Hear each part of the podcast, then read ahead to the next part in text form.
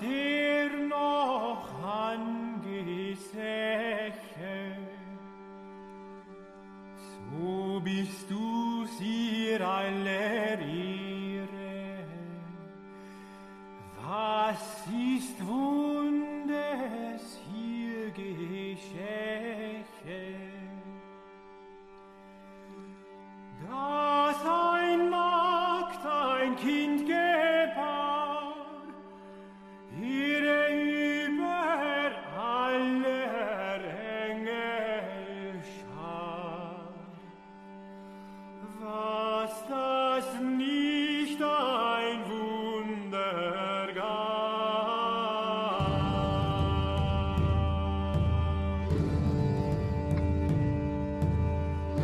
This is The New Right, a podcast for the lost arts, reclaiming the literary holy land from the heathen.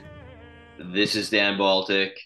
Unfortunately, we're not joined by Matt this week. He is, um, as you you may have seen, he hosted a live event earlier this week with Alex Kazemi. He is uh, running around doing stuff, very busy but um, I'm very busy too because I am here right now with none other than Big Dave Martel for episode 67 of New Right. Big Dave Martel of the Bizarchives. It's good to good to have you here, Dave. Thank you so much for having me, Mr. Dan. I'm excited to be here. And I got to say, you know, uh, now you even got the heathens jumping on and helping you reclaim the Holy Land. So we're all in this together now.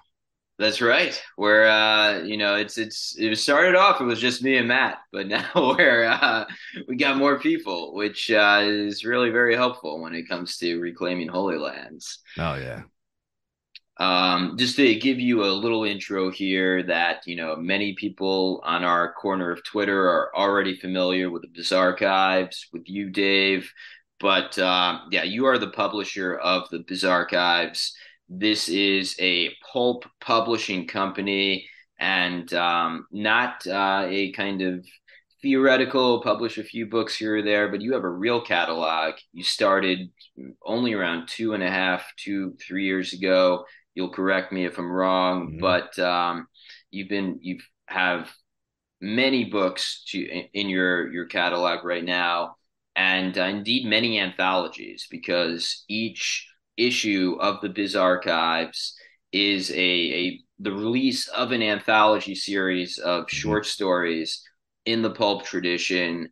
You uh, cover biopunk, cosmic horror, cyberpunk, epic fantasy, and sword and sorcery. Those are the various uh, subgenres of the overall genre that uh, your your work addresses. You have the Substack, the Obelisk, the obelisk.substack.com, and you have uh, the Bizarrecast, which is you know actually a very uh, creative name for a podcast. There, Hmm. I like that. Thank you. Yeah. Um, yeah, we do the the bizarre cast. You know, we got we get all the bizarre kings and bizarre barians together to uh start talking. We talk about movies and and um, you know, just everything that that is pulp adjacent. And I very much I love that you said the pulp tradition. Tradition because it is truly, truly a beautiful Western literary tradition. I also do a podcast with Mike from Imperium Press called Culture Dads, which is uh, a lot of fun. Folks can go check that out. We do some of the similar stuff. We do a lot of culture critique or analysis. Uh, it's pretty much two based publishing dads getting together to do analysis for uh, pop culture, history. Sometimes we get into theology, philosophy, and all kinds of stuff. We get into all kinds of stuff, but it's for folkish and dissident minds. So folks go check that out at imperiumpress.org slash podcasts. And yeah, I do exactly what you said. We we publish, uh, we have uh, our main flagship, which is the Bizarre Archives itself, which is a collection of short stories from up and coming authors in the weird fiction scene. Um, we do we, we pretty much do just about any pulp adjacent subgenre that's a little bit weird, a little bit psychedelic, a little bit spooky or heroic or anything that's weird and cool and out there. We like it and we will publish it. So we've done everything from like you mentioned biopunk. Uh, probably our, our main focus is cosmic horror or supernatural horror, but Mm. we do a lot of different horror stuff, creature features, uh, cosmic horror, more, sometimes even more weird psychedelic sci-fi blend stuff. We've even we've even had quite a few uh, pulp noir, weird noir, as well as uh, weird west, like westerns. We've we do- we're all over the place. So any type of story that we think is weird and cool and interesting, we'll put out there. We also have uh, we publish novellas and novels from our authors, guys like uh, M.S. Jones, who we're gonna actually gonna have the second part of his epic fantasy series, Chronicles of Heraldria. We have Arbogast, who uh, has done the Shanghai Horror. We have uh, our, the great A. Cuthbertson, best-selling author, with the, both the Cosmic Horror double feature and Spire. We've got a lot of great stuff. C.P. Webster with the Horror Beneath. Uh, I have a collection of poetry and my collected short stories out called The Weird Works of Dave Martel. So I got a lot of we got a lot of stuff out there that we that we put out there. We also do a lot of reprints. So we've done um um we've done Hodgson with House on the Borderland. We did Philip Francis Nowlan's first uh, rendition of Buck Rogers, which is called Man in the 25th Century. Um, we've done what else have we done? The Willows from Algernon Blackwood. Oh man, we have a, a series called Masters of Horror, which has included everybody from H.P. Lovecraft to Bram Stoker to freaking, you know, uh, who else? Just uh, Arthur There Conan. Doyle. All the greats are in there. So folks that really want an introduction to the the Arthur Machen, right? Arthur Machen, phew, what a what a giant. So uh, we've also published The King in Yellow in hardback. So we've got, and also we published Lord Dunsany's Gods of Pegana. So we've Mhm. done like the primordial beginnings of fantasy and horror and everything. Uh, because going into this, um, it was kind of twofold. I wanted to lift up guys that have been uh, railroaded and blackballed by the really, really corrupted, politically motivated industry that are really Mm. talented and write awesome stuff. I wanted to give them a chance to get out there. And then also, I wanted to have these greats uh, from yesteryear that we love, our literary heroes, and I wanted to have them in my catalog with their books written as is. Because as we all know, the the activists out there are getting their their their writhing, disgusting, despicable claws and re-envisioning and rewriting these beautiful masterpieces from our, our from our ancestors. And it's a an absolute travesty. It's an abomination. So what we do is we reprint them and we ensure that the the, the, the works uh, are presented as they were in their time and stay protected as such forevermore. No negotiations no capitulation. We want to protect those beautiful cultural relics forever because they're special and they need to be protected so that's what we're all about. We're all about the new and the old these traditions all coming together to to uh, promote and sell and give pulp pulp and weird fiction these awesome literary traditions back to the people in an affordable accessible way. Absolutely. And as you're saying this, what strikes me, and I, I want to get into a little bit later, what is pulp? And in kind of, um, you know, definition of that and, you know, a deep dive. But what strikes me is all of these titles, all of this body of work. And I want to give a special shout out here to friend of the pod, Arbogast, who put us together for this episode. He, you know, the Shanghai Horror, everyone should buy that. It's a great novella. Uh, Yeah. Jordan Allen, another friend of the pod, I believe you've uh, published. yep And uh, yeah, want to give those shout outs. But what um, strikes me is, you know, a lot of people on our side are starting publishing companies. They're, you know, starting various kind of ventures and putting out content. But uh, you, in a span of a few years, have put out a tremendous amount of content, a tremendous amount. This is, you know, something that a publishing house with many editors and staff would be uh, they would be um, satisfied and you know uh, impressed uh, to have put out what you've put out over the course of the last two years. But you you this this is uh, you know the bizarre archives is something that didn't exist two and a half years ago. It's something that came to you during covid Mhm. You um you why why don't you tell us a little bit about that? How you got started and how So you grew to where you are today. absolutely. So um, oh man. Uh, so COVID hits. I lose my job. My wife is pregnant with our third child, our baby girl, and we were at the time we were house shopping. We were getting ready to buy our first house together.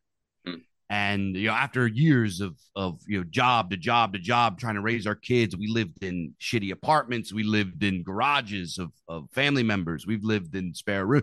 Like finally, we're getting ready to move up as you know the American dream shattered.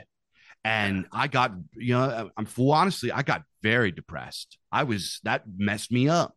You know what I mean? There's years of work. You know, it, you don't just like decide to buy a house one day. That's something you grind for.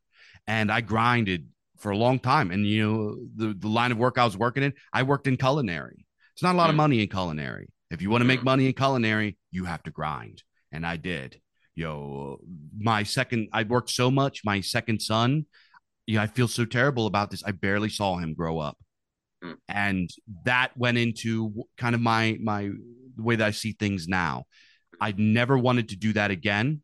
I never wanted to because when you're a father and you look at like videos of your kids growing up, right? You see like they Google does this thing, and this kind of like this really hit me. Google does this thing automatically.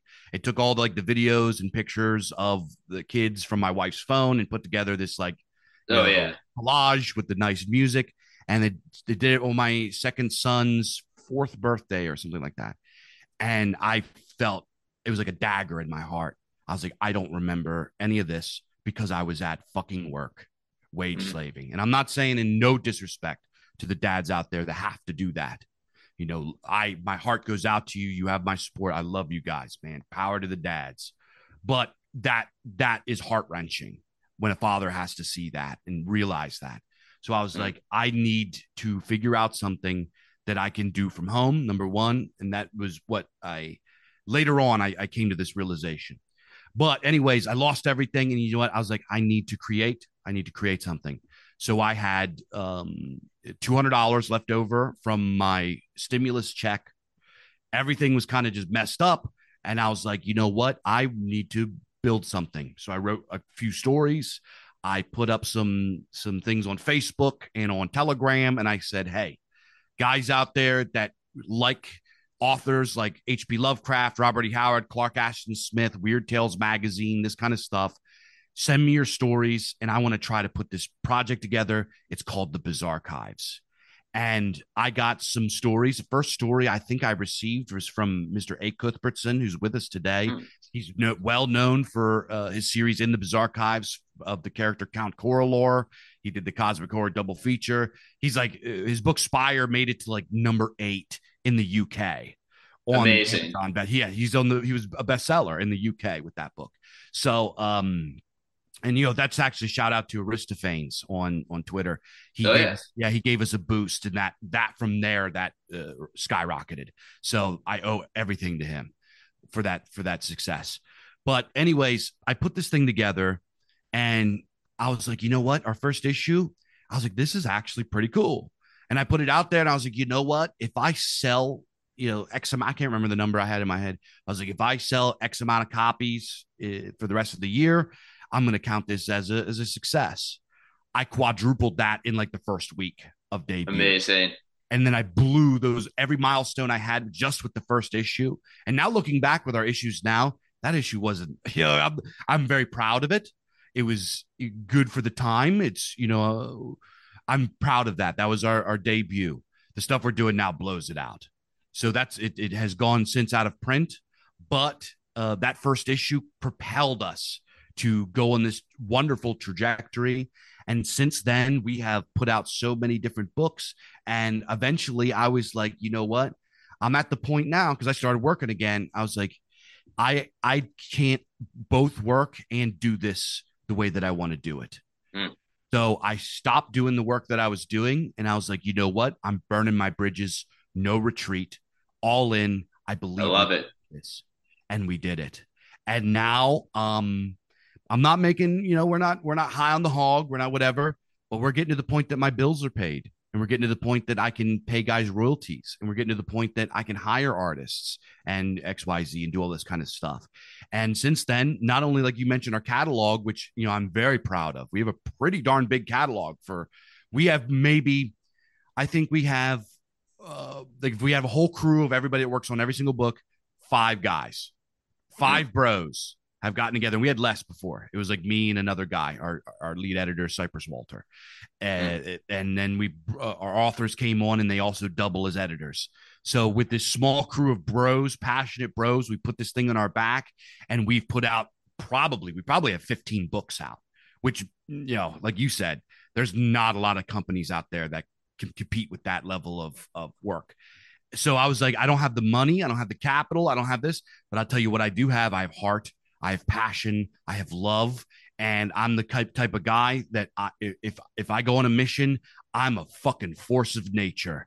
You know, Mm. Big Dave is a force of nature when he wants to be, and I want to be here. So we went hard, and now we have we have a, a, a good friend of the scene, uh, uh, Lord Wolfshield, who put out a short film adaptation of one of our stories. Mm. We have our our our good friend named Fornall, who's a lead dev on a project, uh, a video game project that's based off of one of my uh, fantasy characters, Lucius Lex, and his world Grim Earth. We have uh, uh, um, a tabletop game based off of uh, some of our worlds coming out. We have a, a, a fantasy card game coming out. We have like all of these different you know avenues of, of ways that we're going. I'm teaming up with uh, Mr. Mr. Mike from the Culture Dads, and we're gonna do a a a record company. It's already in the works. We already have the equipment and everything. So we Nice. are attacking every every domain. So this is what happened. A few years back on Millennial, I was actually my first appearance on Millennial. I'm not sure if you're oh, familiar. Oh yeah, no, I, I am. Yeah, I appeared on Millennial for the first time last year. Shout out to my my my buddy Millennial Woes. Finally, yeah. Big Dave finally got his his chance on the big stage with the Millennial. But a few years back on Millennial, I was listening to Millennial Woes and Morgoth talking, right? Mm. And they were saying and talking, and they were taking questions, et cetera, et cetera. And uh, you know, Mr. Morgoth, I actually reached out to him. I don't know if I can't I can't remember if I reached out to him before that or maybe after that, but he name dropped the Bizarre Archives on it, right? And um, uh, uh, I was like, I was really impressed. I didn't know uh, we were reaching that far that somebody somebody as big as Morgoth heard about us. So I listened, I tune in, and he's people are asking, you know, what are we going to do about video games? What are we going to do about film? What are we going to do about literature? What are we going to do X, Y, Z? He's like, well, we already have some guys that are doing pretty good in literature, but he's like, I don't know about film. I don't know about uh, video games. I don't know if we can achieve these things. Music, these are kind of out of our reach. It's going to be really hard. And I sat there with a notepad and I wrote down everything that he said that we couldn't do. And I was like, I'm out to prove Morgoth wrong. Not because not because I dislike Morgoth. I really love his content. I'm a big fan. I'm a Morgoth fan, which he actually I eventually made it onto his podcast.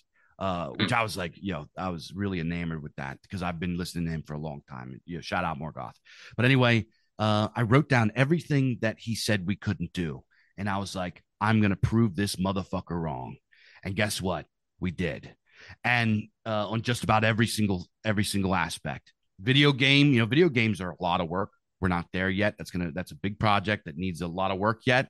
But uh, we have a demo. We have a demo out Amazing. yeah we it's it's functioning we have a game it's coming so uh what i wanted to prove with this is that if you have the passion and you have a bunch of ferocious loyal smart guys a small group of driven smart people can go pretty far and what we're putting out is not really um is our video game isn't going to be a triple a game. The short film film that came out was a was a b flick right? That's because that's what the Mm. budget was. You're not going to do you know you got to keep in mind what we have what we're working with. Uh our books i believe look really nice and are really good. There are they on the same are, are they as polished as maybe something from penguin random house when they do a, a hardback book or whatever? Probably not this is very kind of you know this is i don't it's it's above diy but this is underground shit This is raw. This comes from the heart. This comes from passionate artists that want to bring their visions to fruition. So it's going to be a little rough around the edges. And you know what? I embrace that because I think because me myself, I think that shit's dope. I love bands like they had the first album and it was recorded on an eight track cassette and it's got a little bit of tape hiss and it's kind of shitty. I mm. love those albums. I love them. Slayer's first album, Iron mm. Maiden's first album, all the great metal bands, their first albums. You know, how many people think that Kill 'Em All is Metallica's best album to this day? Mm. Tons of people. That's kind yeah. of a shitty album. You know, it's not really the. It doesn't sound that good, right? But True. people love it. it. There's a there's a there's an authenticity. There's heart to it. There's a magic to that. And eventually, we're going to professionalize even further, and we're going to we're going to grow out of that phase. But there i'm not expecting us to to write Va- wagnerian symphonies and stuff like this. This is what's within our reach within our grasp and what we're able to do. And, and in my opinion not just us, but all of the little publications and little art gangs and crews in, in our sphere are doing a fucking bang up awesome job at doing it. And our little underground projects and the stuff that's coming out of our underground blows out the mainstream the mainstream can't even hold a candle to what we're doing. Our shit is dope. So that's that's kind of the story. Sorry for filibuster. No, no, absolutely. And I mean it's it's 100% true. And what jumps out at me here is yes, you guys are talented, you're committed, but one of the reasons why there's such a, you know, a uh, you, you've been so successful is that there's an appetite for the work that you're producing that is not being uh, fed by the mainstream. By uh, I've listened to your episode with Prudentialist by uh, what you've uh, called fempub, which I think is an awesome term, and it really does describe the publishing industry today, which is you know woke and paused and what have you. Yeah, and it's just it, it, it's fun to it's institutionally at this point and you know this wasn't always true. I mean obviously you're you know republishing classics that were very good. Of course that's why you're republishing them. But at this point in the industry you, they're, they're just incapable of producing anything that's uh, that's good because their you know propaganda um, you know dictates that they you know essentially we we could get into it further. But i mean it's really hard to tell like heroic stories in the mm-hmm. uh, you know in this uh, climate and context. So it's you know it's very you know astonishing not astonishing but it's very you know it's it's heartening to see that there's such an audience for this type these type of stories this type of fiction that you know you can grow with uh, little you know resources beyond your own grit and uh, you know intellect and creativity to uh, where you are today from you know from $200 and you know and an idea to an actual publishing company that is you know making money profitable publishing many novels every year. That's um, and that's a, testament to the fact that the, this is work that they can't get from Penguin. They can't get from Simon and Schuster because, like, I mean, I you know I don't you know, read the um, you know whatever you know fantasy that you know the mainstream is putting out, but I assume it's like akin to the um, young adult uh, Lord of the Rings sequels stuff. That's just very you know you, you don't want to read that because it's it's you know in essentially like spoon feeding you. Not only is it you know does it uh, offend the reader because it spoon feeds them propaganda that they don't agree with it also just it, it's not entertaining because it's just a bad story. Yeah. Exactly. Yeah exactly. So uh, one of the things that we've run into is that um so our goal is to not be propaganda at all, right? There, you know, I have political beliefs. There's guys in the in the in our crew that have political beliefs. Everybody in 2023 has political beliefs. The only real political stance that we have is we just don't want any weird, gross stuff. right? We don't want we don't want furry uh, transgender orgies, and we, we don't want that kind of weird stuff. We don't want gross debauchery. I mean, we want some, but you know, I mean, the, not the, the the really bad kind. We want the awesome kind, and Absolutely. the, the entertaining, uh, the, the stuff that was edgy in the '80s. You know what I mean? That's Yeah, we, yeah. we want edgy for the 80s is what we want but um so that's not what we're about and that's why i think folks like it so much because we're not trying to we're not preaching we're not propagandizing we're not evangelizing we're not doing any of that. We just want to give people a good time. We want to make you feel uh you know we, we want to make you feel heroic. We want to take you on a journey. We want to scare you we want to put ideas in your head that are psychedelic and bizarre. We want to take you to far-flung alien worlds and you know blood and guts and mayhem and sexy ladies. And we want all of that combined just in just just sensationalism sensation because to me that's what art is about is to deliver that sensation to the audience. And that's what uh, the core of our philosophy is. We're not interested in teaching people about fucking you know whatever right? And also here's the deal is if if you have the position that we do the the bad guys that are trying to uh, do activism and, and pollute and, and corrupt things they view that as a political act.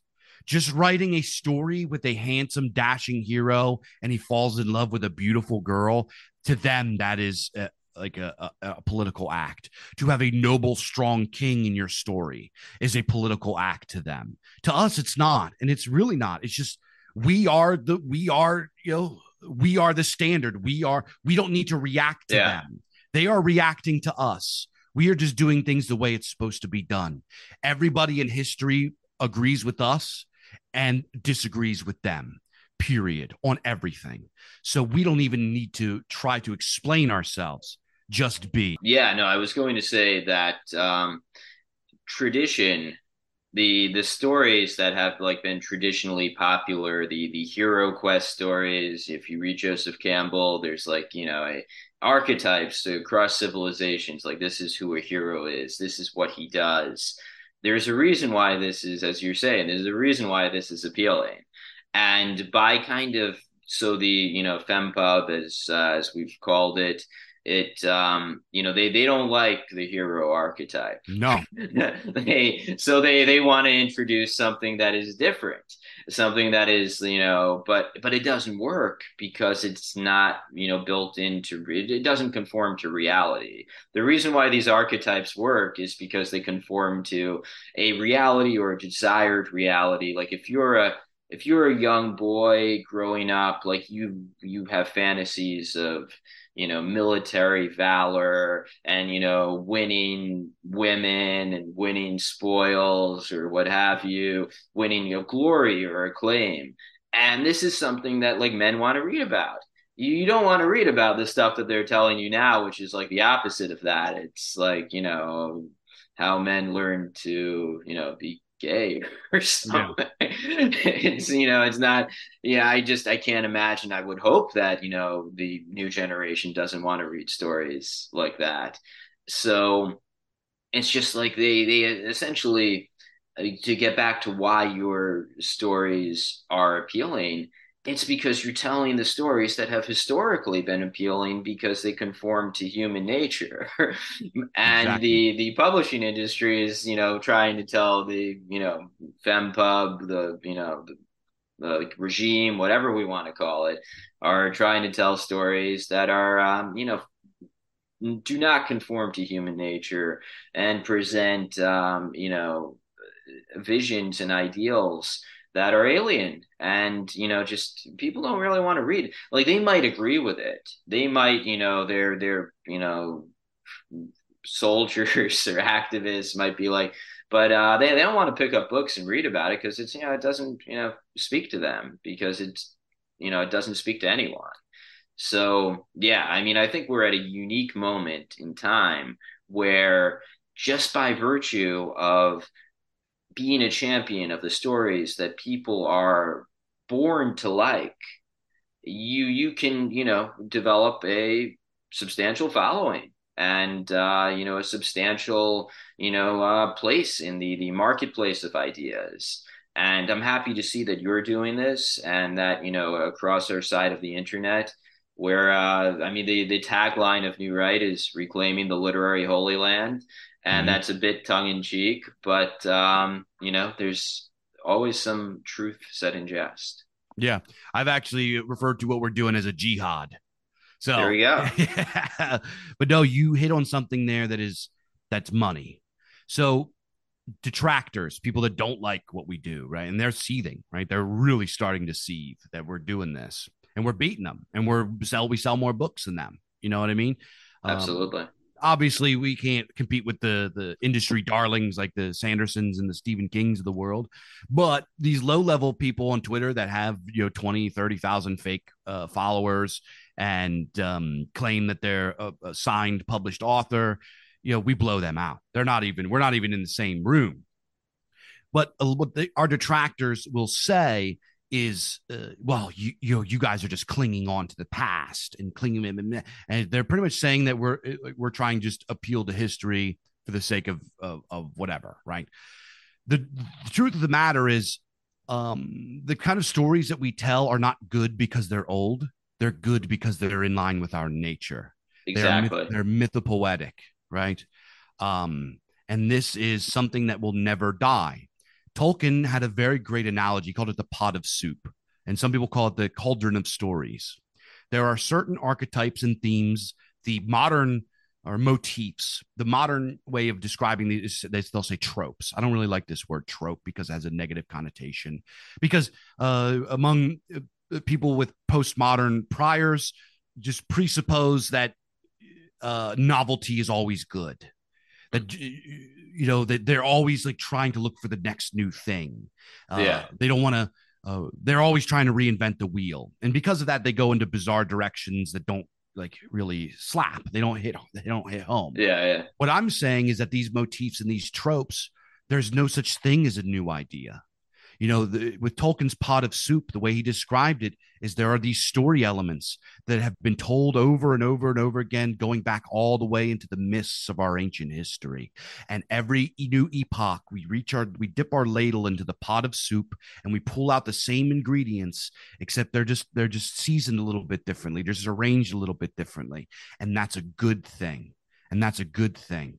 And the, as long as people are dipping their ladle into the the pot of soup, forever will we tell good stories, and forever will we remember how to give people thrills and chills, and forever will we remember what heroes look like.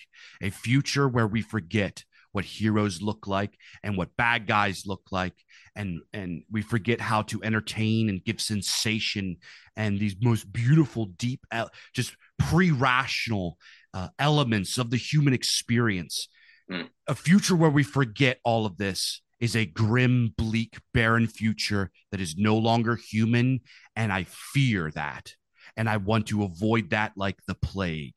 But I believe that uh, as long as we play our cards right and we continue doing what we're driven to do, we drink the mead of poetry and we embrace the furor poeticus. Forever will we tell these stories. And no matter how bleak and dark and shitty the future becomes, we will hold these things in our hearts forever. So that is what I believe. So, like I said before, our ancestors, our heroes, our liter- the literary giants, and all of the great, most brilliant men in all of history agree with us on everything all the way and disagree with them on everything all the way.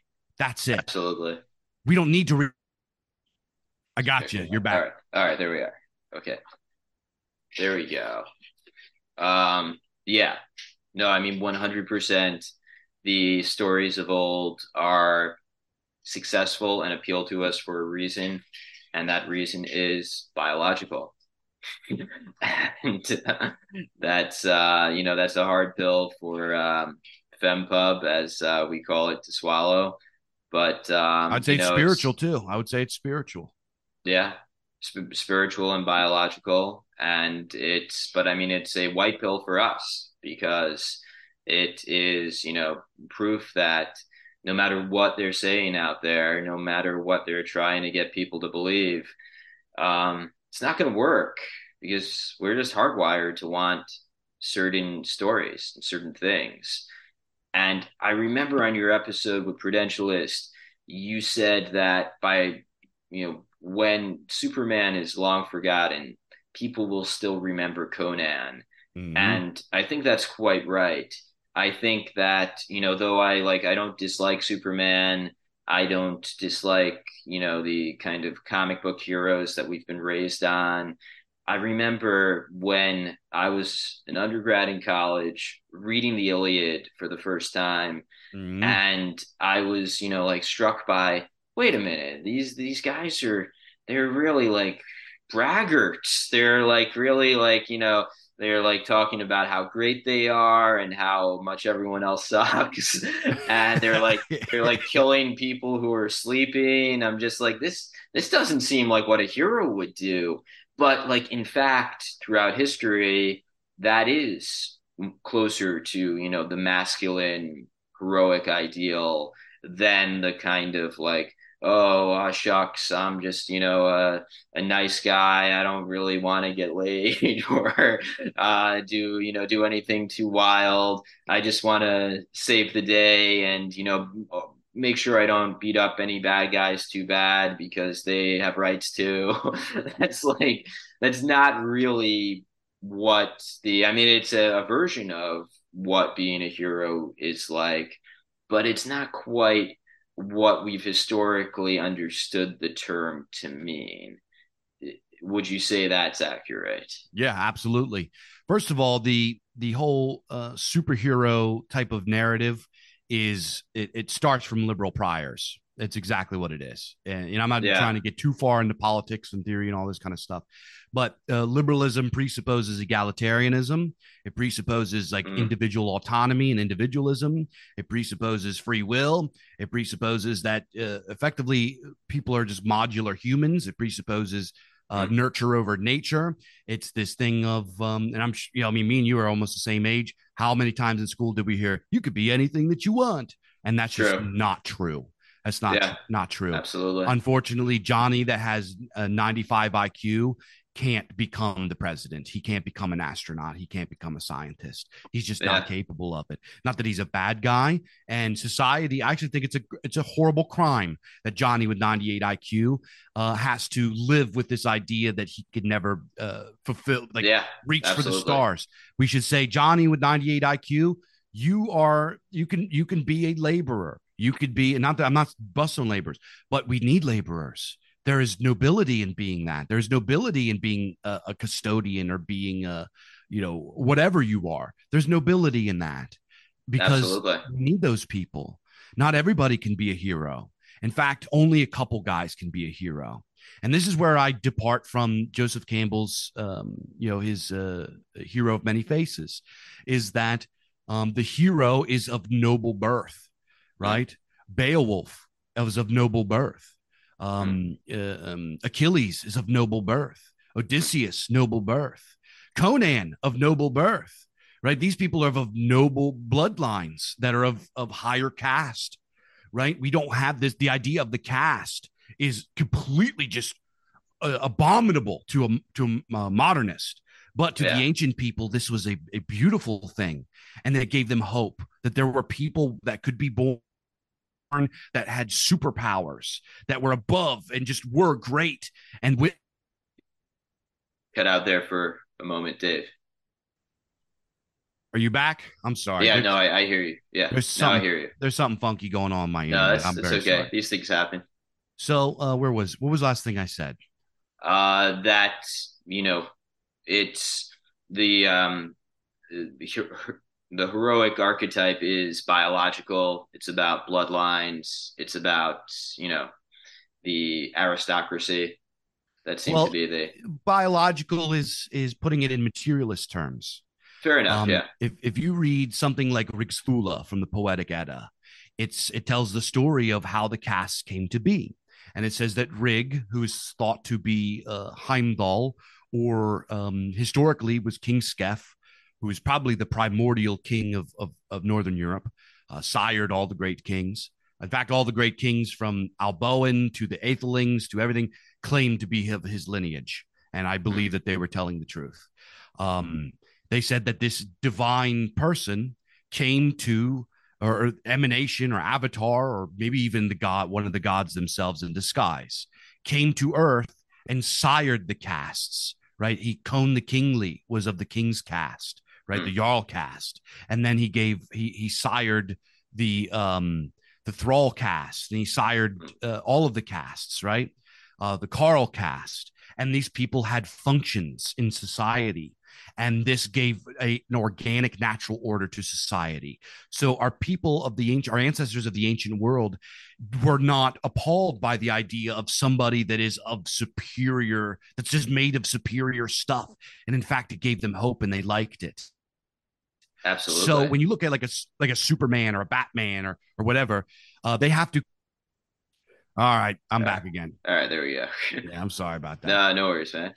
so um where was i what was the last thing i said before i cut out um, that you know a Superman or a Batman when we get to you know these you know modern superheroes they're based not on the um, you know they don't come from the older understanding of the social order but from the newer liberal understanding I think Yes, exactly, exactly. So Conan, the reason Conan is just going to be is just immortal and people will like him forever is because he is the son of Odysseus. He's a son of Beowulf. So yeah, that's uh, that's my take on the heroic archetype. Okay, great. Yeah. No, I mean, like, it is, you know, very much uh, when I was reading the Iliad, I was just struck, like, oh my God, this is a totally different understanding of men and, you know, male nature and the, you know, the what it means to be a hero. But then, like, as you kind of go on and you you read more and also you live more, you experience more, you realize, oh, wait a minute, there's something to this there's something to this that speaks very deeply to uh, to men. Yeah, And the I would add the, it's called the Mary Sue. Superman is the Mary Sue or the Gary Stew they call it sometimes. the Mary Sue is a failure of understanding uh, heroism.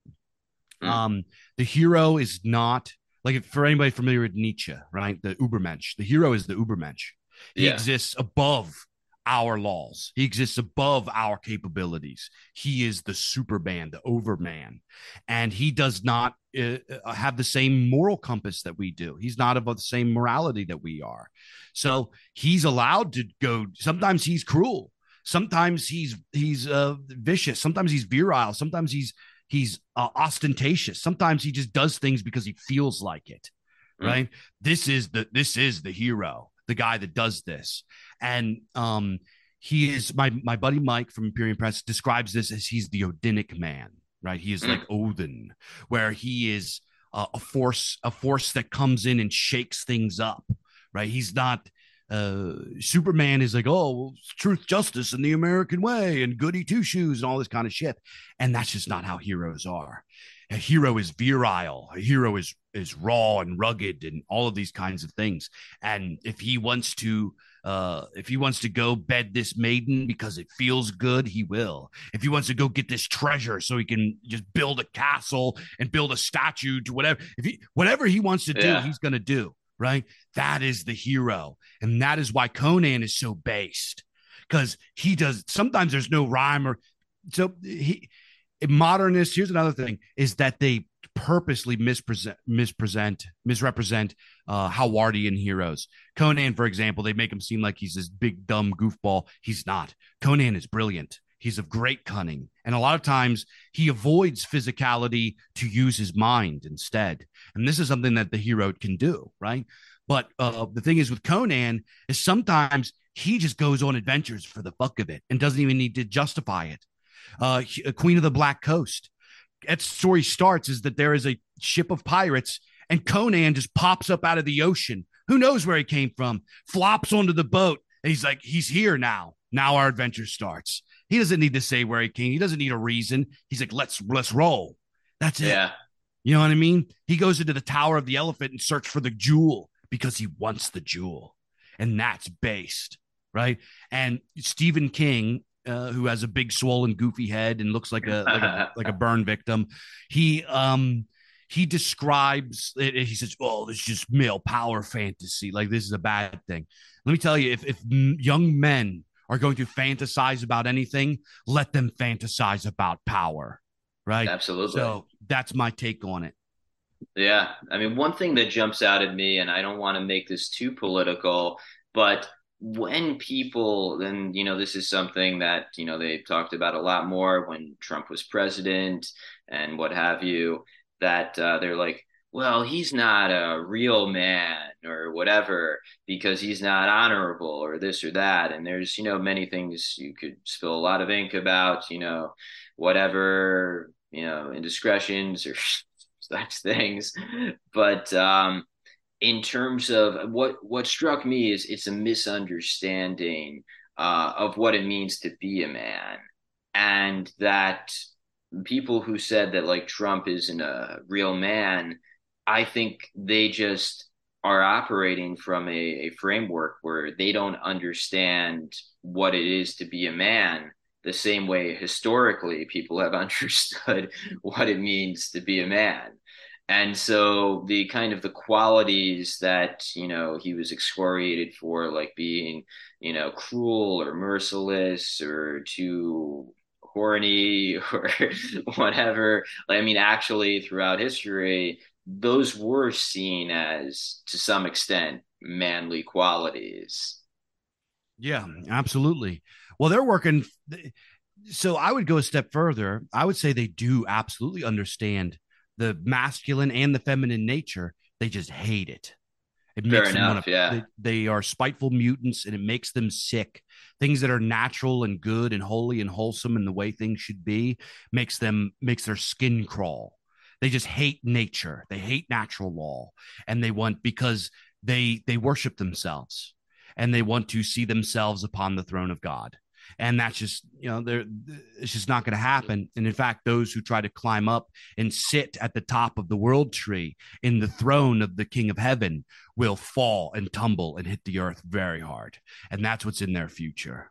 So yeah, let's um let's get into what is in in your episode with Prudentialist, I think you said something to the effect of pulp is the DNA of all current art, and mm-hmm. pulp on our side of the internet. There's a lot of interest in it. Apocalypse Confidential, their kind of um, theme, motif, uh, mission statement. It involves pulp. It was grown out of the, the Ellroy Boys podcast to a certain extent, which is about James Ellroy, a you know noir pulp type writer, and in general, just on our side, there's an affinity for pulp. So, um, you being a, a master of pulp, what uh, what what do we mean by pulp? So this is it, it gets a little bit hairy because um pulp traditionally refers to a format or a medium, I should say. Pulp, uh, in its in its heyday, being the you know it started in the late 1800s, but a lot of people will say, refer to the golden age of fiction being the 1920s, 30s, and 40s. And during this time, when you said pulp, people would think of pulp magazines. These were uh, usually six by nine uh, sized, um, like books that were very cheaply made with using pulp paper, which pulp paper was the paper that was uh, made from wood pulp that was left over from making good paper. So it was crap. It was they were also called dime novels because they cost between a a dime and a quarter.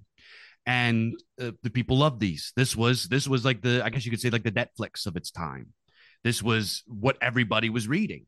Mm. You could you couldn't go anywhere without pulp magazines being on all the shelves. There was thousands of them, thousands. Uh, who even knows how many? Probably millions and millions of copies of this stuff was was produced.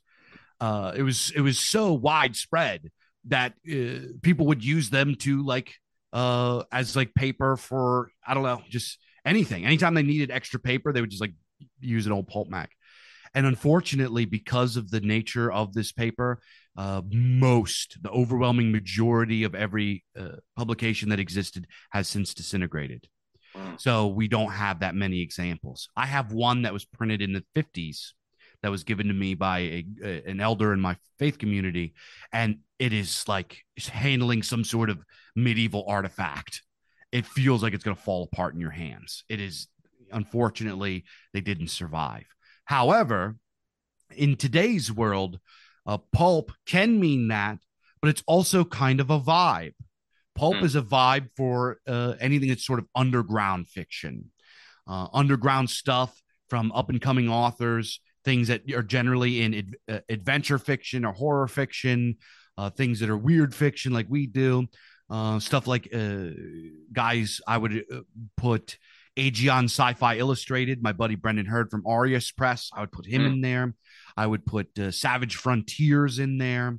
Uh, there's actually Mr. T.R. Hudson, author of uh, Hmm. Automaton, uh, which we did a, did a review on um, on our Substack. Mr. Arbogast did uh, is coming out with uh, Double Dealer, which is a actually named after a a pulp publication from that era.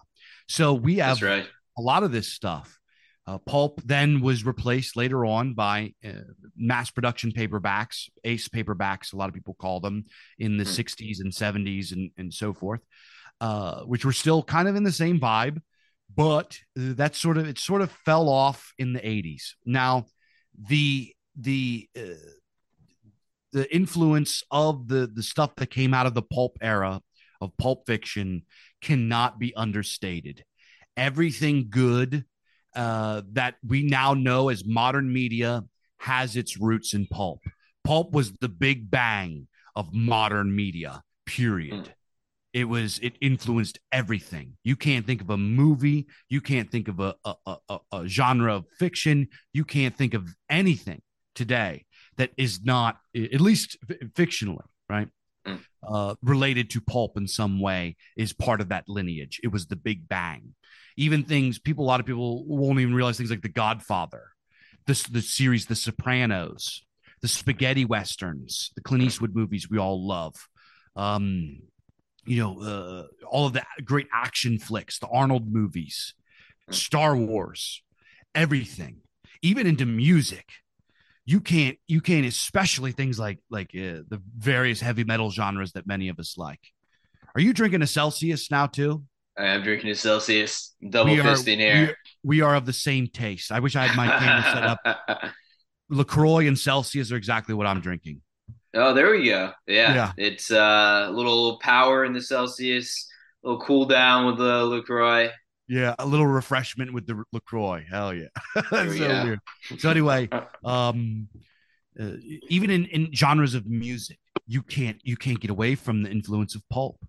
Uh, it was just the way magazines are set up, the format itself, the way that they're laid out, came out during the pulp era. Comic books, the pulp era. E- the comic book heroes that you think we're just talking about Superman. Superman and his ilk are a direct, I would say, pl- uh, were plagiarized from the pulp era. Mm. Um, you know, you could say uh, Superman is literally a ripoff of Doc Savage. Mm. Doc Savage is the man of bronze. He is he lived in the uh, um the the top of the Empire State Building. He had a team of guys called the Fabulous Five. He uh, was a super soldier. He uh, knew all this martial arts. He was rich, had all these contraptions. Uh, the Shadow is is literally like Batman is a is just a retelling of the Shadow. You Yeah. can't get away. You can't get away from pulp. Um, uh, you, um, Mark Hamill's character in Star Wars, Luke Skywalker, is Buck Rogers. He even dresses like Buck Rogers. Mm. And in fact, in in George Lucas's uh, first uh, big film, uh, T TH uh, THX uh, eleven thirty eight, which I'm actually writing an article about as we speak. Mm. Um, was there's the Buck the old Buck Rogers show is playing on one of the screens in one of the things. Oh, So so these guys, Flash Gordon, uh, John Carter of Mars, Tarzan, Conan, Solomon Kane. You know, you can't you can't get away from the influence these characters had. Not just them, the romance novels of that time. All romance novels today, that that nasty, degenerate smut that that like uh, these ladies like now, that they were reading nasty, degenerate smut from the pulps. It's not. oh yeah. There's nothing different. uh, the war stories, all of the awesome like war story movies that we watch, Platoon, and uh, even things like MASH. Um, you know, Saving Private Ryan. Those come from the pulps. Those are literally the pulps. The Godfather is literally a pulp uh, story. Uh, mm. You watch The Sopranos. I see pulp motifs in that throughout the whole thing. So oh, yeah. pulp fiction was the big bang of all of these things. The movie Alien, right? The movie Alien, which we all love. Uh, the guy that well, I can't remember the director's name is coming off. I can't. Uh, Ridley Scott, right? Ridley Scott, and the writer that was on that. I can't remember his name either. But they were asked. Uh, the writer was asked. So where'd you get the the ideas for this movie? He goes, well, I get I got it from the old the old sci-fi stories. He goes, and you know what? I didn't steal from anybody. I stole from everybody. That's what he said, which is awesome because the alien rules. These, yeah. the, the movie The Thing is based off oh, of yeah. an old pulp thing. So, like The Terminator, all of these stories, all of these great sci fi movies that we love are just directly lifted. They're not new ideas.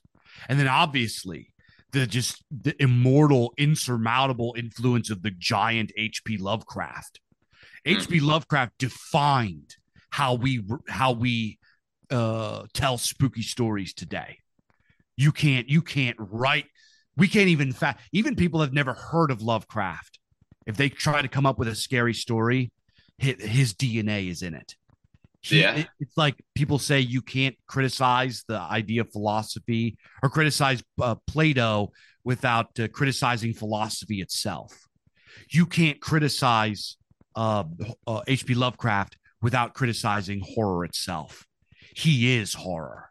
That's why his these efforts to cancel him because he said had naughty ideas back in the day will fail forever because you we can't have horror without Lovecraft. Period. Absolutely. Yeah. I mean, these are the, you know, people that we should be uh, you know, reading, venerating, and um, you know, to the extent that, you know, I, I hope the uh the pod is exposing our listeners to um you know these authors and stories um, you know more. Please uh, please look into them because they are uh, the foundation of the stuff that we enjoy today. All of your favorite horror movies? All of them. The directors uh, read it were, were obsessed with hp lovecraft. You can't find one that isn't all of them uh, or guys like um, you know, another guy, Clark Ashton Smith, who's part of kind of what I call the pulp trial or the, the weird fiction triality. Those guys, you just can't you can't mess with them. And then you can go back further. Obviously, Bram Stoker, Mary Shelley deserves a mention. The folks from the the, the Victorian, um, the Gothic horror era, mm. these guys were absolutely immense as well. And then there was kind of folks that were going into cosmic horror and, and weird fiction uh, during the middle period. Arthur Machen, um, uh, Chambers, Robert Robert Chambers, um, uh, William Hope Hodgson, uh, Ambrose Bierce. Like guys, if you have not read these people, these people show that in our time period, in our epoch, we made beautiful things, incredible things that if we took our the, the the great minds of the ancient world and the medieval and renaissance world and we sat them down and showed it to them they would think it was fucking dope. You could take homer and sit him down and be like here read tower of the elephant. Read uh freaking you know read lord of the rings. Read uh, all this stuff. Watch you i don't know watch watch terminator 2 and he would think that it's awesome. He they would be proud of us and they would be proud of the people that were that were influential on us just the day before yesterday. The line, the, the lineage never stopped. We weren't cut off. We're not uh, men among the ruins. It's not over. We don't even need to be back. We never left. There we go. Uh, to kind of jump into the uh, the subgenres uh, that Bizarchives publishes, uh, we, we mentioned earlier biopunk, cosmic mm-hmm. horror, cyberpunk, epic fantasy, sword and sorcery. who are some of the authors, um, not just uh, the authors that you know are on our side publishing today, but the authors um, in more, somewhat more recent history who um, stick out as you know these are guys who you should read. So, like, what's uh, what's your take on William Gibson? What's your take on Robert Heinlein and Arthur C. Clarke? And uh, you know, who who am I missing here? Um, with Gibson. So, uh, Neuromancer is one of the greatest things ever written. Neuromancer okay. with its predictive predictive qualities, the the story itself. It, he literally coined words that we use in a technical way now. Cyberspace. You know, yeah. he, he, invented that word. That book was that book is uh, probably more influential on the technocrats that we all complain about than something like you know Karl Marx or whatever. Yeah, yeah. You know, uh, in fact, guys from from Microsoft and Facebook and Google, these programmers that are coming out with this real spooky technocratic crap, they literally say neuromancer influenced them. You know, the I believe type, it. Yeah. And like, I, I, read Neuromancer, and that was like in the early uh, 2010s. And I'm like, wait a minute, this guy is describing the internet in like the 1980s. Yeah. yeah, exactly. Uh, it's pretty it's, it's uh, perceptive. pretty spooky that he he came up with that. It's genius, absolutely genius. Uh, so yeah, cyberpunk. Cyberpunk is a is a wonderful uh, version of of sci-fi, and I think first of all, sub, I don't go too hard with subgenres and genres. I think that they're fun to talk about, to talk about these categories and where they come from. But mm. if for us now, it's awesome to take bits and pieces from every bin yeah to to create something completely weird so um but there's nothing wrong with if doing a traditional tale we published many tales that for example with lovecraftian tales that start out with an academic or a reporter and he follows a trail on a spooky book or an artifact and he comes into contact with some sort of weird entity makes him go insane so we've told that that story could be told over and over again and it's tried and true and there's nothing wrong with it but there's also you can also mix and match. I'm not somebody that says here is your formula. I say death to formulas. Just tell us something dope from the from the the abyss of your weird imagination. Cook up something bizarre. Do it. That's my point. That's that's what I say. There but we go. When we talk about things like uh, biopunk, biopunk is like cyberpunk. So there's really only one punk there's punks have just, have just gone nuts, right? There's there's steampunk, which I don't even consider. I think steampunk sucks. I don't like mm. the aesthetic of it. I think it's corny. It makes no sense, really. Mm. Cyberpunk makes sense, and even biopunk makes sense. Mm. Diesel punk makes sense. Steampunk does not make sense because under steampunk, there, there it's that's a whole other thing, right? It's just it's just a bunch of people that want to wear weird costumes. That's all. Yeah. it's it's gay in my opinion, but um uh, biopunk and and things like diesel. Diesel punk is just is just a way to describe the era of the world wars. Okay. Um, something like uh, you know, so that's that. And then you also mentioned uh, so cyberpunk. Let's go back to cyberpunk. Let's go. Let's, let's take a step back to science fiction. What is science fiction? Um, science fiction in its science fiction proper and its tradition, in in my opinion, is a is a very mythopoetic. It is our mythopoetic uh, storytelling device. So are things like sword and sorcery mythopoetic? Obviously, because they're like King Arthur. They're like um, you know, Beowulf, et cetera, et cetera. They have swords and magic and you know, great cos- cosmogonies and all of these, you know, mythopoetic elements.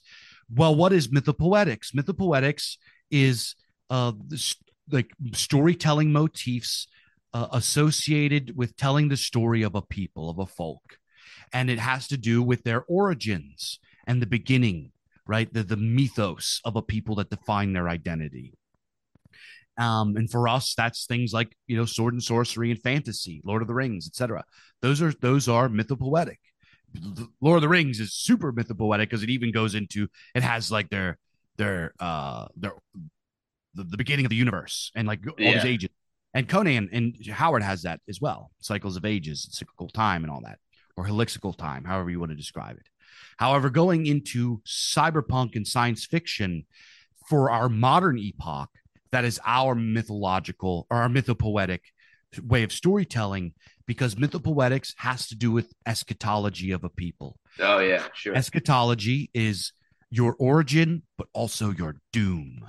And science fiction is concerned with our doom because uh, it is telling the story of what happens to humanity when we we dive into technology and we relinquish our technology or our, our humanity in favor of technology. So if you go read the original science fiction works, it has to do with mad scientists. It has to do with technology gone awry.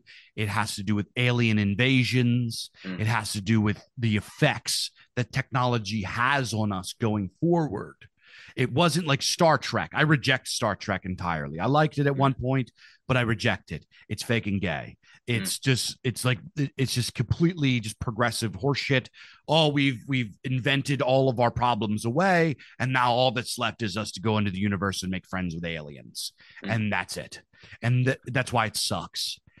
It's something like War of the Worlds, or something like The Time Machine, or something like Neuromancer, or something like um, you know all of these things tells a story of what happens when dealing with outsideness or or trying to play god and become creators of a new thing will will sow the seeds of our doom. And this is exactly what cyberpunk uh, displays is what happens amidst or after we do that. When we get into a world where we uh, abandon our humanity and we accept uh, our our future as machines as no longer humans and the the consequences and the dystopia that occurs when we do this. So science fiction is not a worship of science and in fact it is the opposite it is a the warning of of science and the the, the nervousness associated with how science and technology will change the very uh, um, blueprint of what what it means to be human. So when you look at cyberpunk and science fiction and these things, it's not like Star Wars. You could say that Star Wars has science fiction elements, but Star Wars is a fantasy, right? These this is science fantasy, or some some people will describe it as a uh, a planetary opera or planetary romance, and this is exactly what it is. Now you could go into Dune, Frank Herbert's Dune, which is, I think is on the level of of Lord of the Rings as far as its vastness and epicness and brilliance. There's only going to be one Dune. Nobody can ever replicate that. Mm. Uh, Frank Herbert was a genius. That was one off. That's it, in my opinion. And Dune tells a similar story. It is a world in and of itself and shows the the, the ages of a people as they uh, reap the consequences of technology being thinking machines and the uh, G, um, the Butlerian jihad, and then going into what happens when you abandon your humanity. It has a very uh, populist kind of a vibe to it. There's what's brilliant about Dune is it doesn't have a singular narrative. All of the the factions and people and characters in Dune have their own narratives and have their own agendas, and they're all competing for one another. And this is what's so brilliant about Dune. And this is why Dune is immortal. Is it's not trying to thrust something upon somebody. Going back to this, it's not trying to. Mm. It's not trying to preach to you, but it's letting you inhabit this world where all of these characters are part of this ecosystem that are all trying to compete with one another and have their own stories, their own philosophies, and their own narratives. So, at the end of the day, science fiction is a warning of technology, not a worship of it. And that is why I think that uh, a lot of modern sci fi sucks and a lot of modern fantasy sucks because fantasy is is literally just a transposing of modern liberal modernity just like in a world where there's magic and stuff me and my buddies call it seattle with elves they just Oh, create there seattle go. with elves that's all they do they don't have caste systems they don't have no noble birth they don't have uh, any sort of uh, religiosity which is a huge part of the modern world or the, the, the ancient world or the medieval world you know that defined who they were right? It's like, oh, well, everybody can just be who you are. It's personal autonomy. There's no sort of clan um, obligations, which if and this is because you have these people that that have no interest in learning about history. The greats that we've been mentioning over and over again, the fantasy writers, they read the, the source materials. They were reading uh, the transcripts. They were reading the ancient stuff, and that's what informed their fantasy. Now we are in a time where fantasy informed fantasy informed fantasy, and they don't even know what the ancient world looked like, and that's why it sucks. Because number one, it's not in line with with how we understand history. It's not in line with human nature. It's not even in line with uh, unhuman nature, I guess you could say, where you have lizard men falling in love with with goblins and all this dumb shit. Yeah. Here's the deal: is like uh, like a say you had like a reptilian race, an intelligent reptilian race. This the mind of that creature is going to be alien to you. You can't fall in love with a reptile. That reptile sees you as food. And even if it can talk, and even if you can negotiate with it, if it gets hungry, it will eat you. And you Mm. can never trust it. You can't fucking fall in love with it. You Yeah. can't you can't fall in love with uh, like here's the deal is the reason that that in Lord of the Rings that Aragorn, who was a Numenorean, which wasn't a, really like a normal human, was a Numenorean, um, could fall in love with I can't remember her name, the elf in that story, is because they both have super long lifespans. You, mm. a, a normal human can't fall in love and and understand an elf in like a fantasy setting. An elf that's immortal or even lives thousands of years has a completely different relationship with their own mortality and sees reality. They perceive reality a completely different way. These are the types of things that modern fantasy writers, one, uh, don't take into account because they don't want to, because it's problematic for their ideology, and two, just aren't creative or smart enough to consider. And you don't need to put exposition for these things into your stories. You don't have to explain it at all.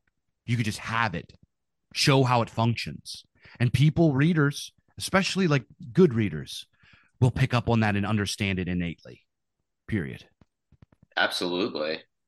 It strikes me that today, the current um, environment with regard to uh, political, um, you know, the regime's propaganda, what have you, plus technology, the the environment is ripe for a you know a science fiction renaissance. I would think a renaissance in cyberpunk because it um, it certainly seems that if you know if the eschatology of our time, our era, is the kind of uh, disastrous consequences of technology and ideology combining to undermine human nature. Well, that's you know unfortunately where it seems we're headed in many respects. So yeah, I mean, I think at this juncture, where you are, where you know the writers on our side are, is a great place to be because you uh, you're working with some uh, great material and and great motivation. Yeah, it's important that we talk about we we we talk about these ideas and we we uh, critique what is wrong with modern literature because you know this is an age where people don't read books. You know, uh, we're talking about all these people don't sell books. Well, they're not selling books because people don't read books. And Yeah. what has happened is that especially young men uh, don't just not read books because they're playing video games and and all this stuff, which is uh, which is also true. They're not reading books because young men were chased out of literature, right? Um, I remember Absolutely. my English teacher, I think it was seventh or eighth grade, I can't remember. She told me that Conan was for boneheads. Mm. And then we go and we read a book called Holes. I love that that book? I don't, but I can imagine. It was it was it's okay, I guess. But it was not even it doesn't hold a candle as far as poeticism, as far as like craft, objectively inferior in style and delivery as you know, uh, you know, Hour of the Dragon or Red Nails or Devil in Iron or you know, uh, People of the Black Circle or whatever. It's you know, she told me, oh, that's for boneheads. Read this, and I was like, this sucks. And then as we get older, we go into high school, we read these, you know, supposed American classics, these literary uh, fictions, you know, uh, of mice and men, and um, which you know, I guess you know, I saw the movie and I I appreciate the movie and I respect the movie and I'm not ripping on it too hard. But if you're 14 years old or 15 years old, do you want to read of mice and men? Do you want to read To Kill a Mockingbird or do you want to read Princess of Mars? Yeah, I mean- absolutely. You, they need they have literally alienated young men in their imagination by cutting their imagination out of their bodies like it's a, a, a cancerous tumor and it is such an awful crime and we have so much work to do to rekindle the love of reading in young men and the way i think that we do it is with excitement with sensation with weirdness with some stuff that's a little bit edgy uh, blood and guts and mayhem and turbo violence and grim dark and fantasy and magic and heroes and muscular gods and wizards and sexy ladies and you know all of the above monsters from outer space and all this kind of shit. Because just getting them to open a book and to see the magic in the world of of the book is is a battle in and of itself right Absolutely. before we went to the stars, before we invented great things, people imagined them. Without imagination, we have nothing. And unfortunately, the young generation walking around today have had their imagination cut from their cut from their souls. And instead, they are now completely just their minds are numbed by the crap that they're into. I like video games too. I love video games. I grew up in the age that we're the OGs of we're the OG gamers. No, we are. Yeah, I, We I are the up, OGs. uh, playing Nintendo and uh, you know Sega and all that shit. We're the OGs with the Nintendos and the Sega Genesis. We're the OGs with the first computer games. Dude, these Dude. guys playing playing Fortnite. It's like, dude, I already played that. It was called Unreal Tournament. It was called Quake. Yeah, Don't even I mean, Medal of Honor. I played the first one on PlayStation. Hell yeah. the first Medal. Of, I remember playing it and thinking like, "Oh, this is pretty cool. This is uh, World War II. You know, like it seems realistic." And like now, like twenty years later, it's it's Medal of Honor. Yeah. Yeah. Hell yeah. Like I will boomer post right now. you know, I was doing this shit before you kids even like like this. I'm the OG of that. So I love it. I do. I love video games. I think video games are great. I, I'm not one of those people that knocks on it. I think we need to put more energy into into video games, but we also need to protect books, right? And books are they deliver a a some they they do something special with with your mind. They they put a movie into your mind. They transpose uh, from words. It's magic. It truly is magic. You know, if you read if you read the Poetic Edda, right? If, if you you know the story of Odin when he gets uh, pinned to the world tree for nine nights and sacrifices himself onto himself, and to, he he puts his eye in the well and learns the secret of the runes. What he's talking about is the magic of writing. You got to keep in mind to our ancestors, writing literacy, which there's an argument to be made that literacy made people dumber, but you got to think to people that invented uh, writing these shapes put ideas in your head to look at these shapes and in your head you you hear ideas. You can Yeah. you know that is magic. That is magic. When people think when people think magic they think harry potter and wizards and fireballs and dungeons and dragons. That's not what magic is. Magic is is what we consider mundane and we take for granted today books are magic because you read these these just it's all it is is paper ink and that's it cardstock. And you look at it and you decipher from the shapes on the page an entire world an entire movie visualization in your mind. That is magic. And that does something special for your brain. And we need to give this back to young men and young women too you know literature for women is abysmal now i can't tell you we have a lot of female readers the Bizarchives it's not just for Oh, guys great.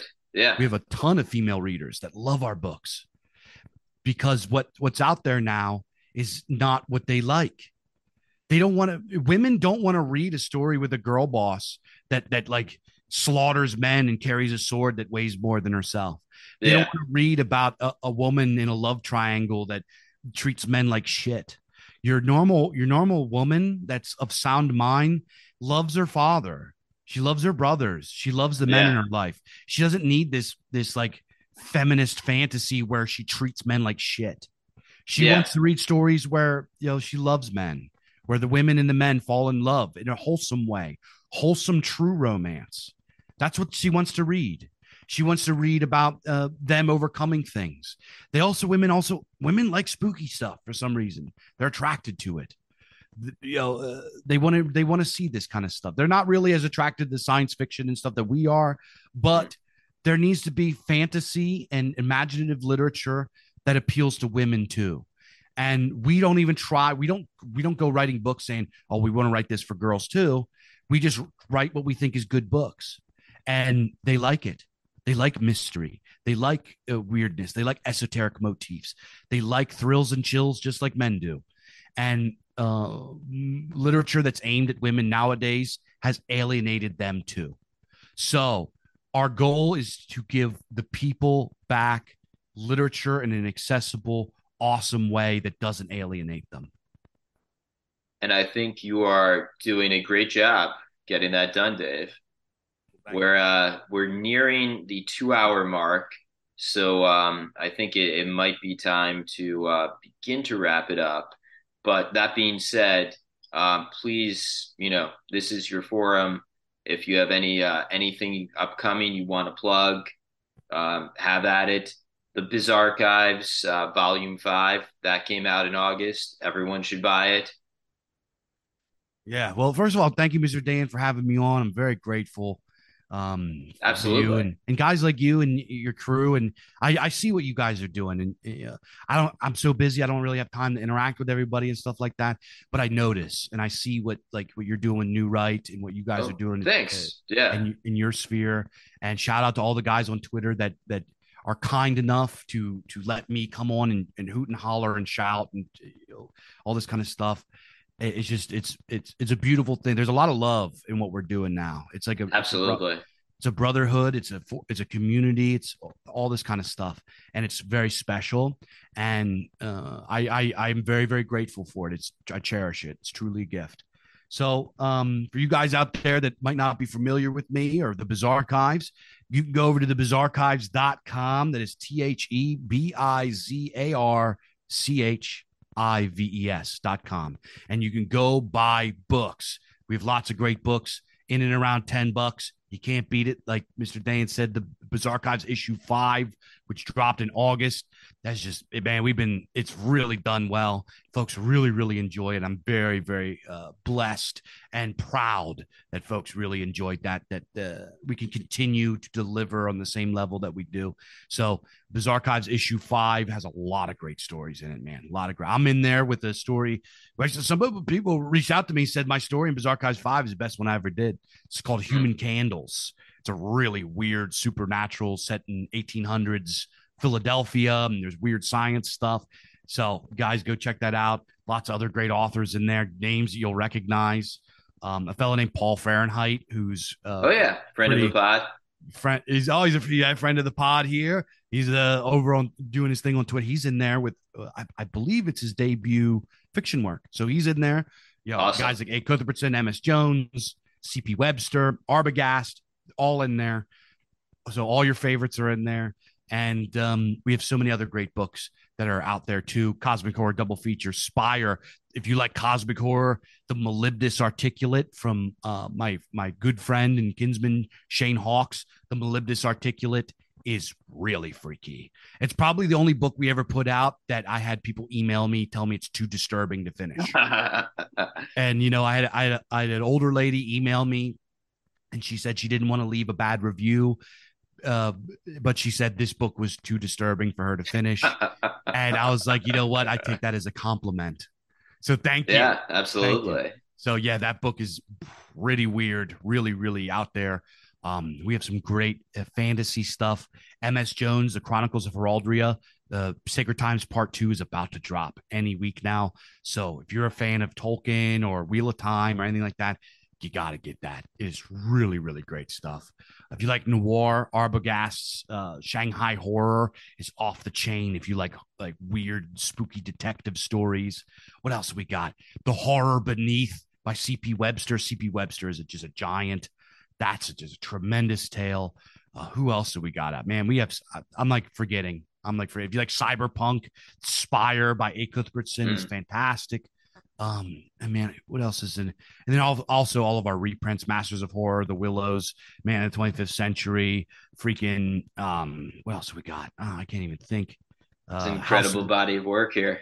Yeah, we got a lot of stuff. I'm starting. I'm starting no, to have no, trouble. No, absolutely. Go on. Uh, have Joel keep track of the catalog. Pretty soon, I'm gonna, I'm gonna have to have like a like a sheet in front of me or something. Anyway, it's one of those good problems. Yeah, it is a good problem to have, but all in and around 10 bucks. We're actually sold out in the store uh, on a lot of this stuff.